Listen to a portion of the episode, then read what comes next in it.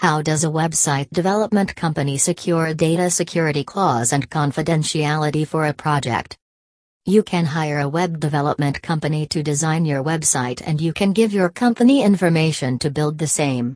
But are you sure that your developer will protect your confidential data? This is very important for your business because you need to share some confidential business information along with your client details with the web development company and they will use the same for developing your website. They can use your client details to make your online marketing campaign strategy.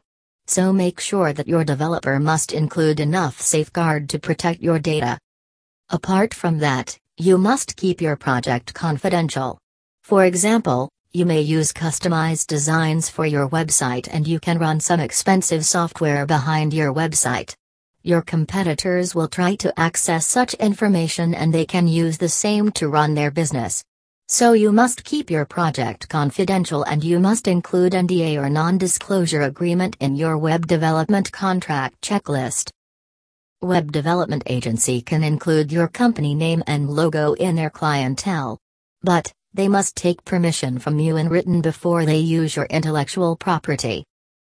You must include a non compete clause in your web development contract, and according to this clause, no party can hire any employee from others' organizations.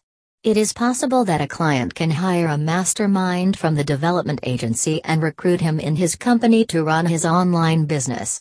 Your employees are your assets and you must protect them with such agreement. But, such non-compete agreement has a time limit, and after this stipulated time frame any company can hire your employees. Data security and non-disclosure clauses should be added in your web development agreement. If the web development company hire a third-party agency to complete your project and share your confidential information with that third-party agency then you must include a safeguard in your agreement. According to this third-party prevention clause, your web development company cannot outsource your project to any third party agency without taking your prior permission. Apart from the above points, you must include force majeure in your web development agreement. Force majeure is a French word which means supreme force.